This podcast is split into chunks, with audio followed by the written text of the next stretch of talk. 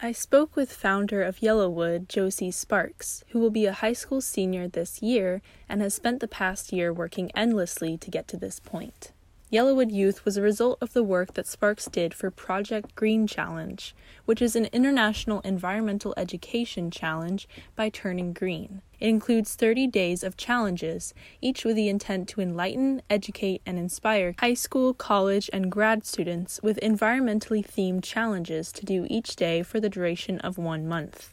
Last year, PGC welcomed over 11,000 participants from 73 different countries. Sparks ended up being one of the finalists to get a chance to go to California and work with Turning Green. When she applied, she also had to propose a climate action project. Sparks ended up creating Yellowwood Youth with the help of Beth Rattner and Nicola Salzman. The goal of the nonprofit organization is to, quote, provide quality education, resources, and opportunities to young people in Indiana in relation to the environment and the climate, end quote. She explains how the organization began and her vision for its future.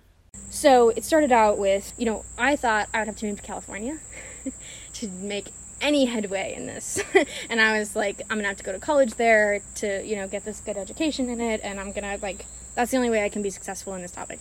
And that's a complete lie. there is hundreds of groups in Indiana doing this work. Mm-hmm. There are thousands of people in Indiana, um, policymakers, that this is their focus, and they know the details about climate in Indiana. And they're trying really, really hard to make it mainstream here. Um, outside of Bloomington, it's not picking up so much, but every little town has these little gardening clubs. Yeah. Every little school has their eco club. It might only have five people and they might never start an initiative, but if you can reach out to them, you can help them do that. You know, if I can give them contacts that we make a database of and say, here's someone you should ask that can help you with that. Mm-hmm then you can do that. Mm-hmm. It's just mm-hmm. that they're not being touched by anything else. So, yeah, the idea is like designing things that I want to see, that I wish I had, right? Like the ebook, for example. For kids to have that, to know that you don't have to be in policy, you don't have to be this scientific biology scholar, you know, right. you can use climate advocacy in any way you want. There was a girl that didn't know what she wanted to do to submit for the ebook, and I said, You're good at baking cakes. Bake me a cake make each level a different ecosystem. Have the ocean, have the desert, have the you know like this yeah. is something you can do. Take a picture and, and we'll put it in. So that's like that's something that I wish I could have read or could have put in. So that's what we're creating. Mm-hmm. I wish that someone had told me there's so much you can do here because if you don't have the money to move away, you you, mm-hmm. you can't and you don't have to. like there's all this stuff right here and you can do it at your age, like at whatever age you are. So really, eventually, we'd really like to have a lot of stuff for elementary through college. Since October, Yellowwood has been working on many ideas and projects, one of them being the Bloomington Shoe Strike. Sparks explained in detail what a shoe strike means and how it works. Basically, it's a way to have climate activism and a climate strike without being in person.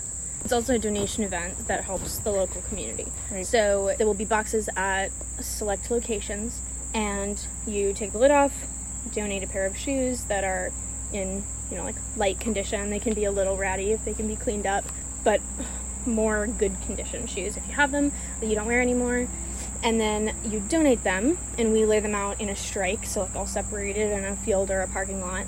And each pair of shoes represents a person that would have attended that climate strike.